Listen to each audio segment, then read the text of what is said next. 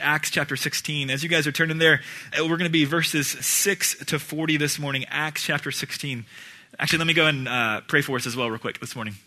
Father God, we give you great thanks that your love is uh, undeniable, that your purposes are unthwarted. Lord, that you are, that we can find in you a security and a strength and a confidence to know that your plans are best. And Father, I pray this morning, even as we open your word, Lord, I pray that you would teach us. I pray that you'd stretch us. I pray that you'd even loosen our grips on our lives and that we could trust you more greatly this morning as we look at this passage. I pray that you'd move and that you'd speak to us in very tangible ways and that you'd allow uh, my words to be yours and that you'd speak and that you'd move in our lives uh, and that you'd stretch us, that you'd make us courageous, uh, and that you allow us to really trust you in the very particulars of our plans, of our futures, and our lives, Lord. I pray that you'd speak and that you'd move in this time, Lord. Father, we ask for these things this morning through your Son and by your Spirit. Amen. Well, as you guys are turning to Acts chapter 16, I want to kind of ask you guys a simple question this morning, and that's this. If there's any TV game show that you guys could compete on and be a part of, what would it be? Awesome. All right. Actually, uh, I was going to confess to you guys, my first idea was Wipeout. When that show came on about four or five years ago, I was just absolutely hooked to that show. I thought it was awesome. All right.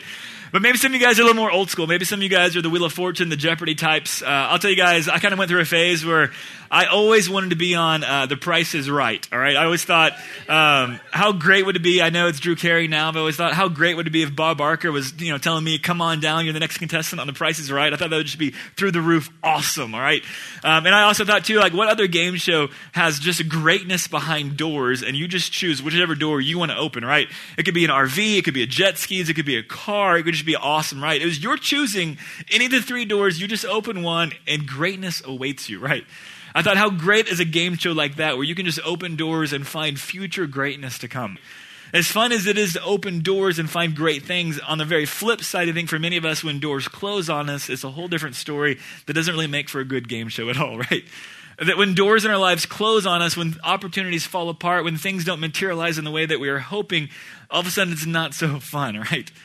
I think in many ways, this morning we're looking at a passage in Acts chapter 16. We're going to see a passage that is all about when God changes our plans. It's all about a passage about when God closes the doors to the things that we were hoping in our lives. And the question is, how do we respond and what is God doing?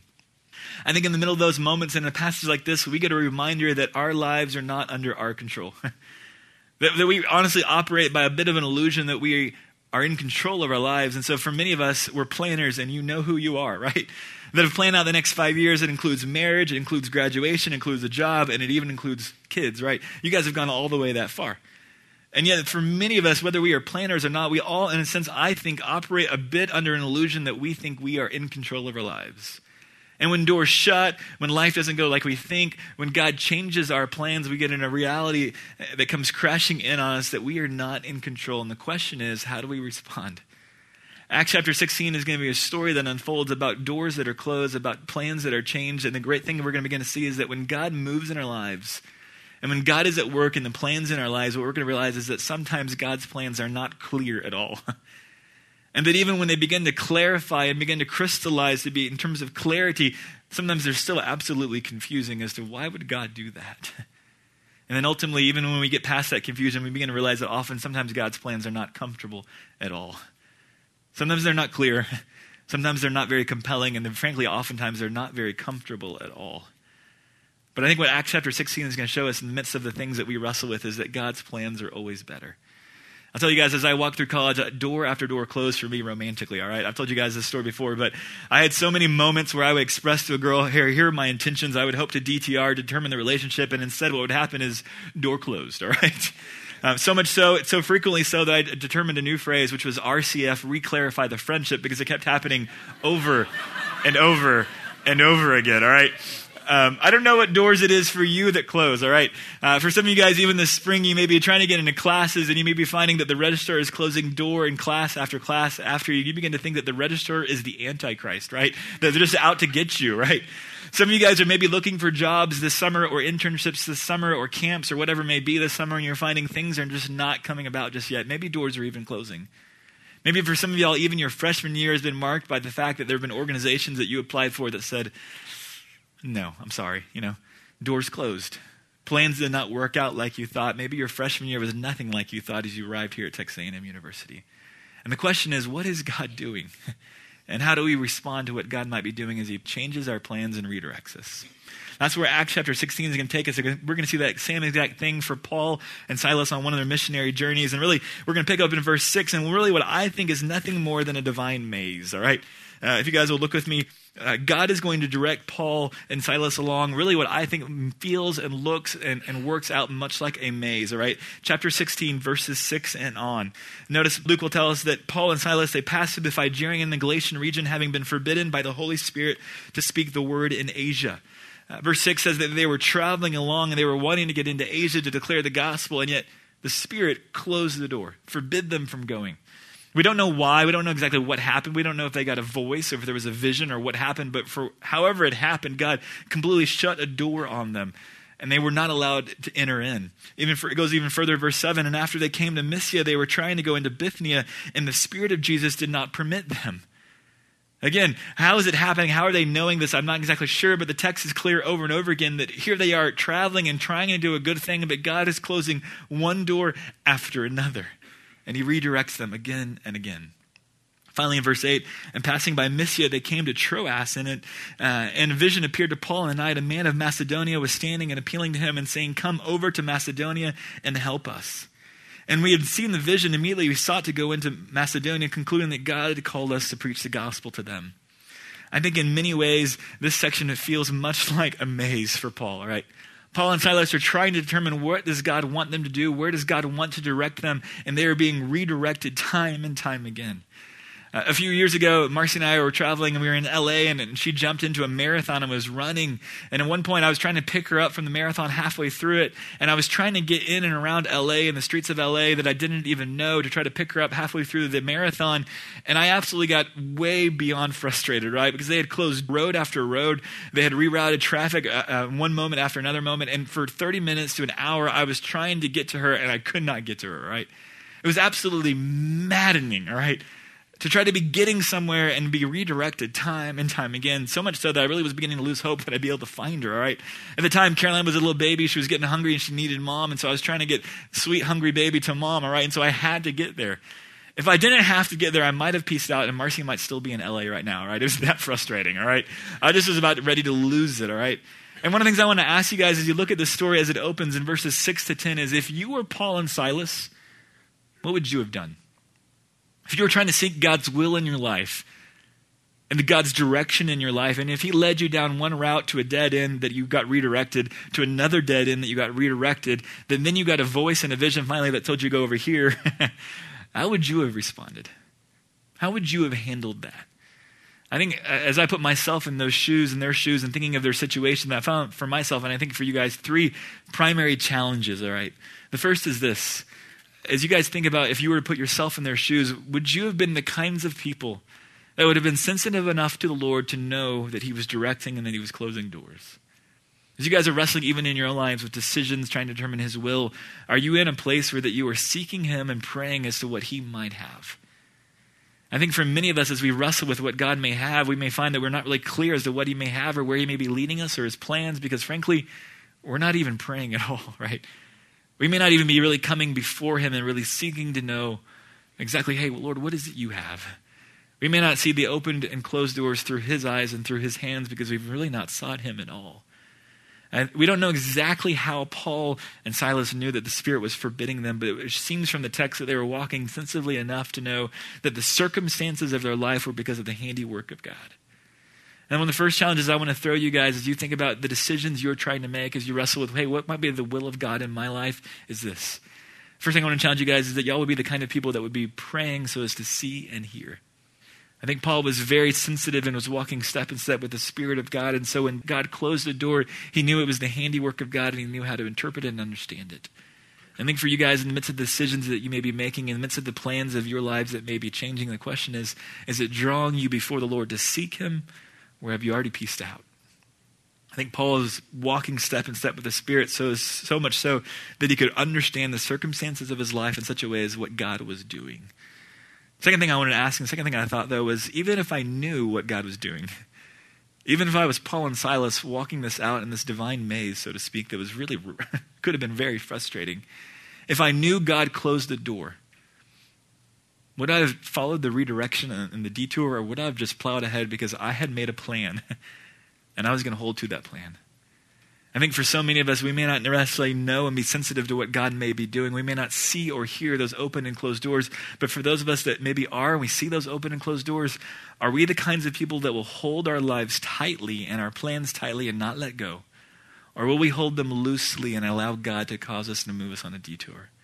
Will we ultimately be the kinds of people that will obey and follow the detour? I think for some of us, we are planners, and when we have a plan and a change comes, we don't do very well with it. And so you and I really have a choice at that moment in time if we know what God may be doing and how he may be directing us is do we hold to our plans no matter what comes and we plow ahead no matter what may be on the other side? Or do we trust God and take the detour and follow him no matter where he calls? Uh, honestly, for me, the third challenge I want to give you guys was the hardest for me as I thought through this. Paul and Silas are going to have two dead ends and detours, and then a third one at a destination that they'll reach God will finally show up and speak to them with clarity as to, hey, you guys should go over here, all right? They, get, in a sense, get three detours, okay? I was thinking for myself, would I have gotten to that spot? Would I have handled the first two detours and would I have gotten to the third one when I finally could have heard what God actually clearly was finally communicating in there as He was leading? Ultimately, I, I want to ask you guys are y'all the kinds of people that can persevere to that place? Um, ultimately, uh, this past summer, our little girl Caroline had her first maze experience. Okay, uh, it was a place this summer, and they had this little kids maze, and it was literally called amazing maze. Get it? Uh, amazing maze. All right. See the wordplay. All right. Uh, but uh, we got to see a picture of it up top. All right. It was awesome. All right. They had like water guns you could shoot, all kinds of stuff going on. It was crazy inside. We got inside, and she was just super excited. Right. So she just bolts off in front of me, and I'm running after her. Okay. I'm having to catch up, literally. She takes the first. Uh, she hits the first dead end. All right, where she realizes she's gone the wrong way. She hangs with it. She turns and keeps going. Now another way. I'm still running after her. But after the second dead end. When she realized this wasn't going to be so easy, guess what? Things change, right? At that point, she starts going, Daddy, Daddy, hold me, hold me. And she was done, all right? So for the rest of the maze, I'm literally having to carry her and make all the decisions because she's just pieced out at that point, all right? And I think, frankly, not many of us are any bit different when it comes to our own walk with the Lord, right? many of us will seek Him and will pray, but then sometimes we don't get clear answers, right? Sometimes we get a detour and a redirection, and we hang and we hang and we hang, but we still only get great clarity with the Lord. And eventually, many of us just say, you know, I'm done. we don't have the perseverance to hang with the Lord and to trust Him, even when it's not clear, even when it's not compelling as to what He may be doing.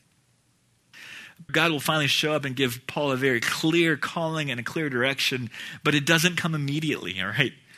And it's not exactly clear at first either. He has to hang with the Lord. And in the process, I think God is calling and drawing him to himself and really testing to see hey, how moldable are your plans and how moldable is your life? Ultimately, Paul is going to land at this place at the end of the maze, and what's going to end up happening is that this maze will reach its end point and will open into not another maze, but ultimately a brand new frontier that ultimately what this maze will open up to is a brand new frontier and that God is going to move the gospel to a place that it had never been before. Really, Acts 16 will be a pivot marker in the book of Acts, and we're going to see an expansion of the gospel and of the missionary journeys had, to a place that it had never been before. Look with me, if you will, verses 11, and notice what happens. And so, putting out to sea from Troas, we ran a straight course to Samothrace, and on the day following to Neapolis, and from there to Philippi, which is a leading center of the district of Macedonia, a Roman colony and we were staying in the city for some days. Uh, I love uh, the way that Luke will narrate this text that finally they get a vision from God is that they're supposed to head to Macedonia, and so they make a straight course there, right?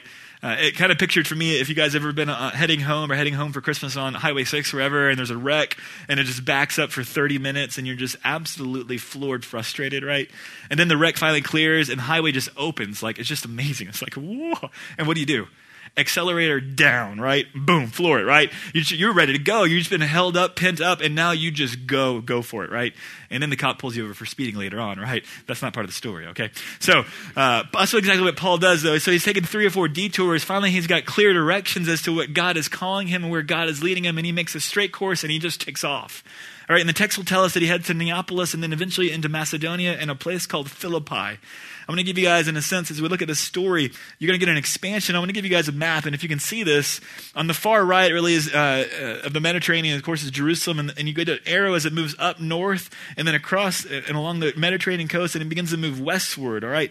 And Acts 16 opens in Derbe, and they move to Lystra. And then the rest of our story in Acts 16 is the rest of the arc moving all the way to Troas at the very western border of Asia, across the Aegean Sea into Europe. Ultimately, what happens in Acts 16 is God has led them through a divine maze, wrestling with what, where God is trying to direct them. Eventually, what happens in Acts 16 is that God moves the gospel to a new frontier that had never been before. It moves into Europe and it had never been there before. And if Paul hadn't hung on and listened and waited for the vision, this may never have come about in terms of being Paul's ministry. Paul had prayed, he obeyed, and he persevered, and he got a clear vision and got to be a partaker and a participant in an expansion of the gospel and a movement of church history that we had never seen before. This is the first landing of the gospel into Europe as we get into Philippi. Uh, the text will tell us that Philippi was a leading center of the area of Macedonia, and so it was a strategic center. And so, really, as you kind of get in the story, you're going to have, in a sense, the rest of chapter 16 is going to be three different conversion stories.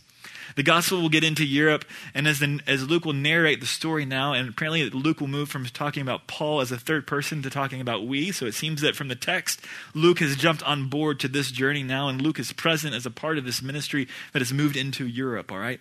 And as we've moved into Europe now, the text is going to tell us that they're going to have three different conversion stories, and they could not be more different from one another, all right? Watch what happens now in verse 13, the first interaction they're going to have.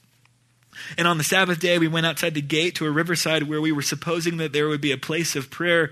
And we sat down and began speaking to the women who had assembled. It's interesting as they get into uh, Europe, as they get into Philippi, their first ministry moment really doesn't begin anything like they thought. Uh, ultimately, they're imagining going to a synagogue, having a lot of uh, individuals to talk to, but all they find down in this riverside is a bunch of women, all right, which is not exactly what they were first planning. But notice where the story goes next. Verse 14, and a woman named Lydia from the city of Thyatira, a seller of purple fabrics, a worshiper of God, was listening. And the Lord opened her heart to respond to the things spoken by Paul. And when she and her household had been baptized, she urged us, saying, If you have judged me to be faithful to the Lord, come into my house and stay. And she prevailed upon us. In many ways, the beginning of ministry in Europe does not look anything like they first imagined whatsoever. They end up with a group that's only women, all right? And they end up talking and end up interacting with a woman named Lydia, who the text and Luke will tell us was one who dealt with purple fabrics, which we know from commentaries was one of the most luxurious cloths in that day and time, all right? And so, really, who she is is a, uh, frankly, is a business executive in this day and time. All right, she's a business owner. She's got a home, apparently in Philippi, and apparently also in Thyatira. All right, she's wealthy. She's affluent. She's from the upper class. All right, and God has prepared her to not only respond to the gospel, but eventually she responds to the gospel, and then she opens her home up to Paul and Silas and to Luke. And her home becomes not just a house church for, for Philippi, one of the first house churches in Philippi and in Europe, but it becomes the ministry operating center for the Philippian ministry period, all right? She says, Hey, not only am I going to open my heart to what God is doing, but I'm going to open my home to what you guys are a part of. You guys come in, take up shop, and begin to build your ministry out of my home. All right. Ultimately, if there was a ministry moment made for TV, this is it right here, right? Paul and Silas will have incredible faith. They'll hang with the Lord. They finally get a clear vision, a clear direction. They take off. Their first moment in ministry is amazing, all right? God brings and has prepared this woman who is incredibly affluent, incredibly able to be an influencer, and she's going to use her influence for the gospel to reach its way further and further in Philippi. she opens her home. Paul and Silas find a place to land, a place to sleep, a place to do church, and a place to begin to operate out of. You could not have a better first story in this first ministry moment in Europe as they've had great faith and as they've taken off. This is astonishing. And ultimately, I think for many, or for, for God, God could have very simply told them, I told you so. Just trust me, right? Just trust me. If you'll trust me and if you'll hang with me, I have great things in store for you. Trust me when you cannot see. Trust me when it doesn't come quickly. Hang with me because I have something great in store. My plans are always better than yours. Ultimately, I think this first conversion story in Acts 16 is a ministry moment made for TV, all right? Yet, what's going to come after this, though, is not at all anything like the first conversion. Ultimately, Paul and Silas are going to go from ministry moments with corporate executives in the upper class of Philippi as they hang around in five star hotels Ultimately, we're going to see next they're going to be hanging out with a slave girl, and it's not going to go nearly as well as it did with Lydia, all right? And ultimately, in many ways, I think that if you were to look at what's going to happen next, it really resembles many of the cooking shows out there today, all right? I will confess to you, ladies, I watched the Pioneer Woman Cook Show for the first time this past week, all right? And I wanted everything that she made. I'll be perfectly honest; it was amazing. All right, uh, but if you guys, uh, if any of you guys are Food Network people, if any of you guys like to watch the cooking shows, I always laugh by how absolutely unrealistic any of those shows are. Right? It always starts with all the little ingredients and perfect little clear bowls that are measured perfectly, right? And then the lady just kind of dumps stuff in. It goes perfectly. She sticks it in the oven. You come back from commercial. It's perfectly baked. It's not forgotten, burnt, or anything else, right? And it goes nothing like what anything goes whenever you and I cook, right? If you and I, if you were to come over to my house and watch me make cookies, what usually happens at about 10 o'clock p.m. is I realize that I don't have any eggs, right? So I have to run out to the grocery store to get eggs. I come back frustrated and I realize I don't have butter. I run back out, right? But that doesn't really make for good TV. That just would be completely unmotivating for any kind of cooking show, all right? And what ends up happening, though, in the next story is something much more like that. That's way more realistic, all right? The story here with Lydia is amazing. Could have been a great moment that God said, I told you so. Just trust me. It will all work out okay. But what comes next is a little bit more concerning. Notice where the story goes next, verse 16. It happened that as we were going to the place of prayer, a slave girl having a spirit of divination met us who was bringing her masters much profit by fortune telling. And basically, Paul in verses 17 and 18 is going to cast that spirit out of her, all right? She's likely going to come to the Lord and come into the ministry because of this. But verse 19, notice what happens. But when her master saw that their hope of profit was gone, they seized Paul and Silas and they dragged them in the marketplace before the authorities where they were accused. And when they had been brought them to the chief magistrates, they said, These men are throwing our city into confusion, being Jews, and are proclaiming customs which it is not lawful for us to accept or to observe, being Romans. The crowd rose up together against them, and the chief magistrates tore their robes off them and proceeded to order them to be beaten with rods. And when they had struck them with many blows, they threw them into prison, commanding the jailer to guard them securely. And he, having received such a command, threw them into the inner prison and fastened their feet in stocks. The second conversion story, the second interaction with this slave girl doesn't go anything like the first one, right? Ultimately, Paul and Silas go operating with the upper class and hobnobbing around five star hotels to dealing with the lower class, the slave girl, ending up in a prison cell. Incredibly diametrically changing storyline here, right? As they trusted God, as they showed up in Europe, great things were happening, and it was incredibly comfortable as well. This was turning out quite nice. And then all of a sudden, it turns in just a day as they begin to interact with a new person, and all of a sudden the path and the plan and the purpose of God still seems clear now, but it's not so compelling and it's definitely not so comfortable, right? And yet, Paul and Silas's response, I think, was astonishing. We're going to see in verse 25 as the story goes on that they're going to respond in worship in the prison, all right? But ultimately, what I love about Paul and Silas as we walk through the storyline is that they were unchanged, whether they were with the upper class in five star hotels or they were with the lower class in prison cells.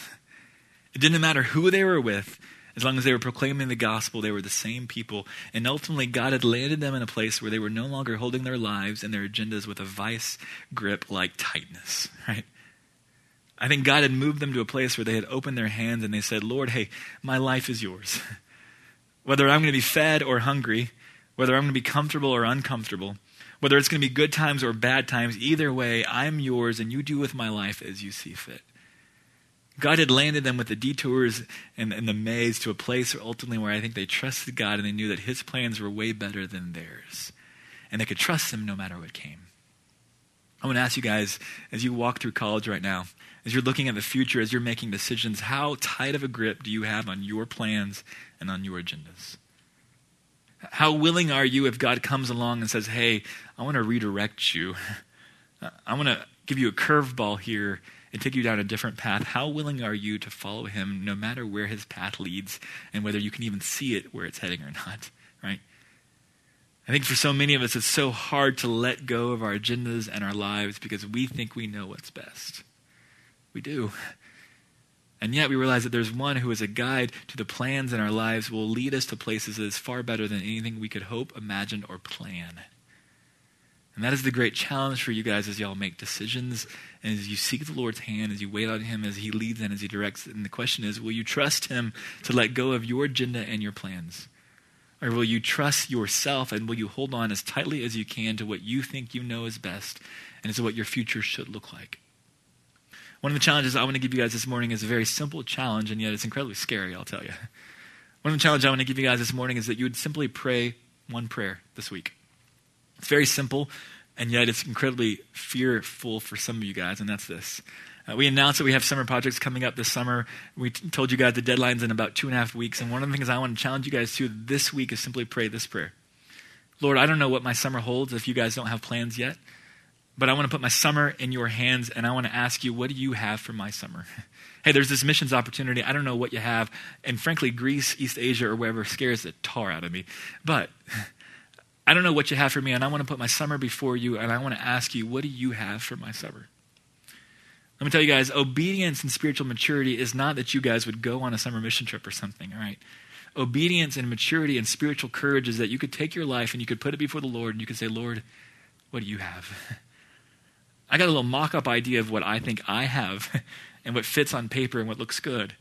But I want to ask you, Lord, hey, what is it you have? What is it you may have in store for me? Have I even given you an opportunity to dictate to me and lead me? Or am I on, a default autopilot path heading where I think is best? Whether it's this summer, whether it's any decision you make, it's not just a mission trip thing, whether it's any decision you're making, things that you're looking at, I want to challenge you to begin to build a pattern where you come before the Lord and say, Lord, hey, what is it you have? Maybe it's a purchase you want to make. Maybe it's a relationship you want to jump into. Maybe it's a decision and a job you want to jump into post graduation. Have you come before the Lord and said, Lord, hey, this looks great on paper. My parents would love this, but ultimately, hey, what is it you have? Would you guys have the willingness and the courage to actually come before the Lord, whether it's with a mission trip like this summer, whether it's with a relationship, a purchase, whether it's with a job decision, and say, Lord, hey, I think I know what I want. I think I know it even looks good on paper, but ultimately I know that your plans are better than mine. And I don't know where you may lead me, but I want to trust that your plans are always better. And I want to give you an opportunity to step in front of the wheel, move me to the passenger side of my car, which is my life, and I want you to get in the wheel, and I want you to turn, and I want you to direct. We like to have control, and we think we live with the illusion of control, but we do not have control. There are times that God will come and lead you guys and speak softly to you guys and there are times where you may see roadblocks and you may plow past them and land in places that you know God did not have you to be, and you will learn from the school of hard knocks. And yet, if you will trust God, God will lead you down paths and will lead you to places that are far better than anything you could have dreamed or imagined. I'm sure Paul had a great idea for the places he was thinking of. I'm sure he had a great ministry plan for where it is he wanted to head, but God had something different, and it was way better than anything that he dreamt of. Was it easier? Seemed like it was going to be easier. But it didn't, didn't end up being any easier, right? It ended up being quite uncomfortable. And the challenge for some of us as we really let God step in the wheel is we're afraid of where He may take our lives, right? We're afraid He may take us to a place that's pretty lonely.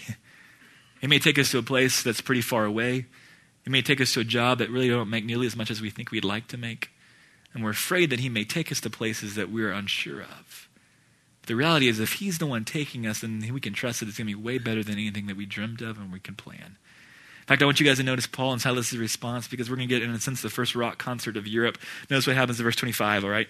But about midnight, Paul and Silas were praying and singing hymns of praise to God, and the prisoners were listening to them. And so Paul and Silas are sitting in the prison cells. They've gone from the five star hotels to the prison cells because of this conversion of this lady named uh, this slave girl. And they're absolutely responding in a way that would have blown everyone away, right? They are sitting in prison cells where they've been accused and beaten and shackled, and they are worshiping, right? One of the first clues that you know that you hold your life loosely is that in difficulty you can worship. One of the first clues that you know that you are one who lives life with a, not a vice grip like tightness to your plans and your agendas is that when life changes, when God detours or redirects, you can respond in worship. May not be initially, It may not be right out of the bat, but eventually you can land in a place where you can praise God that maybe things did not go as you thought they should. Paul and Silas held their lives in such a way that no matter what came, they could worship and they could trust him because his plans were better. They may not have always been as clear, and have been at times quite confusing, and oftentimes it might not have been nearly as comfortable as they would have liked things to be. But they could respond in worship because they could trust that whatever God brought was better than anything they could plan. Second thing I want you guys to see is where the story goes next. Verse 26, their worship leads to an earthquake. Verse 26, and suddenly there came a great earthquake so that the foundations of the prison house were shaken, and immediately all the doors were open and everyone's chains were fast, unfastened. And when the jailer awoke and saw the prison doors open, he drew his sword and was about to kill himself, supposing that the prisoners had escaped. I want to ask you guys if you guys were in the prison cell, what would you have done?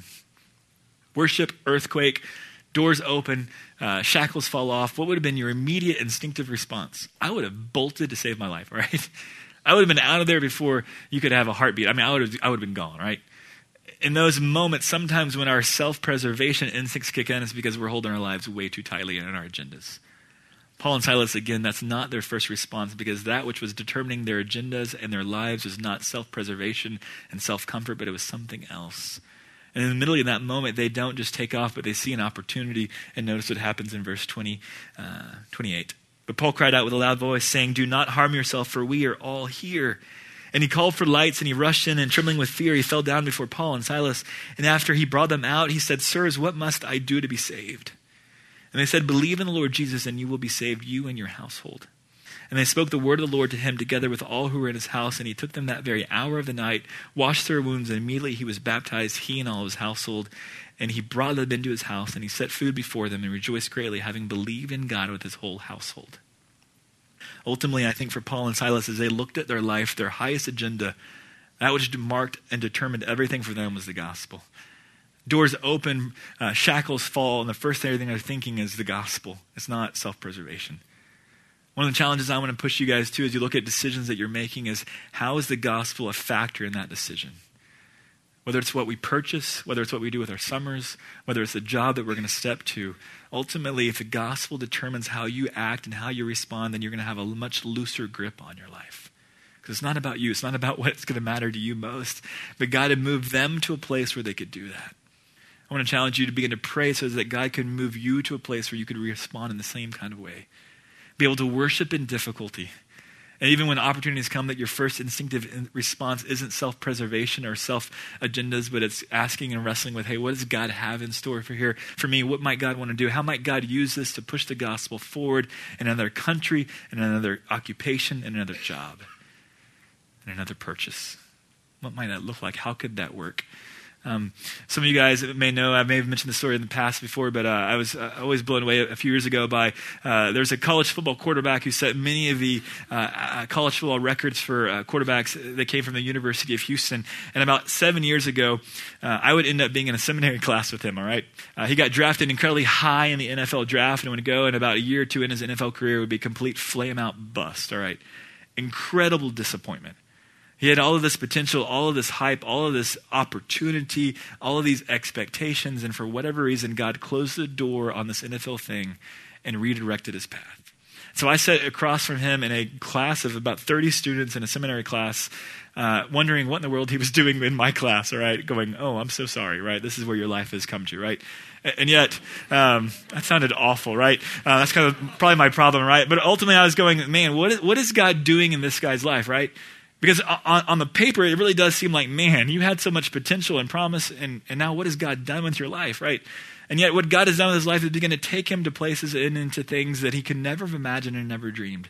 This was not the guy's dream coming out of uh, college football career that he had and into eventually that he'd be in seminary and ministry one day. That's not at all the dream he had. And yet God closed the door and redirected his path, and he was willing to trust the Lord, willing to listen to the Lord, and willing to walk with the Lord in and through that. So much so that for you guys, for you college guys who are considering the men's retreat, he is our men's retreat speaker. His name is David Klingler. He was an incredibly college football quarterback from the University of Houston whose NFL career did not at all materialize like he thought.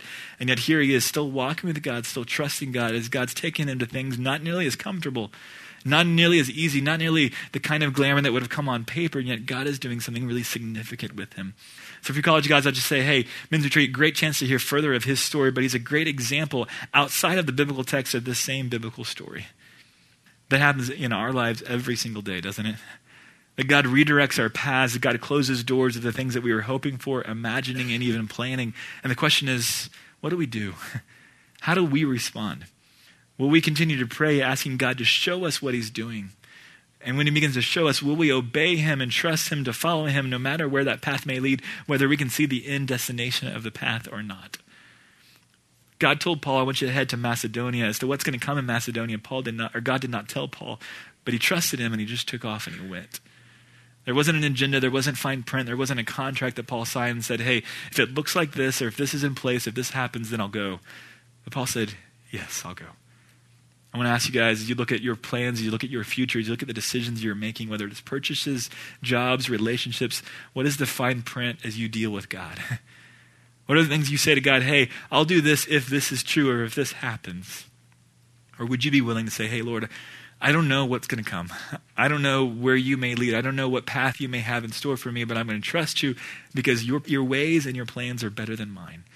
Uh, one of my favorite passages along these lines, and some of you guys have memorized this as well, speaking to the nation of Israel, Jeremiah 29 11. For I know the plans that I have for you, declares the Lord, plans for welfare and not for calamity, to give you a future and a hope. It's interesting in Jeremiah 29, and frankly, as you look at the biblical story, calamity does come in our lives sometime, right? It doesn't turn out like it's made for TV all the time. It doesn't turn out easy. It doesn't always turn out comfortable. It doesn't always turn out pain free. The question is, in the midst of those moments that do come, how will you respond? Will you allow those to draw you closer to the Lord so that you trust Him more greatly, even, even in the pain, even in the difficulty? Or do you say, you know what, I'm out? It's one too many detours for me. It's one too many uncomfortable paths for me. I think I know better than He does. It won't always be easy, but I can promise you where He will lead and where He will take you is always better than anything you can plan or imagine. It may not be easy. It may be incredibly hard. It may be incredibly lonely. It may be incredibly far away. But if he's leading and he's directing, it's way better than plowing through any obstacle he will erect. And for you guys, you may have decisions that you're making right now, things that you're wrestling with right now. For some of you guys, you may be in a relationship you know God has said no, no, and yet you're plowing ahead. For some of you guys, you may be making decisions about the summer and you've really not sought the Lord at all. And let me plead with you hey, come me forward and say, hey, Lord, what is it you have? For some of you guys, you may be making those decisions, and you may be have you may have terms and a contract that you want to put out with God to say, "Hey, sure, as long as these things are true." It's not how God works, and frankly, that's not how faith works. Faith is an adventure and a roller coaster that is absolutely scary, and yet absolutely thrilling.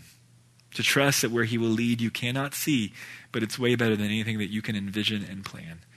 And there are times that God will do that. There are times that God will redirect you and change your plans. And the question is will you hold tightly, like a vice grip, to what you think you know is best?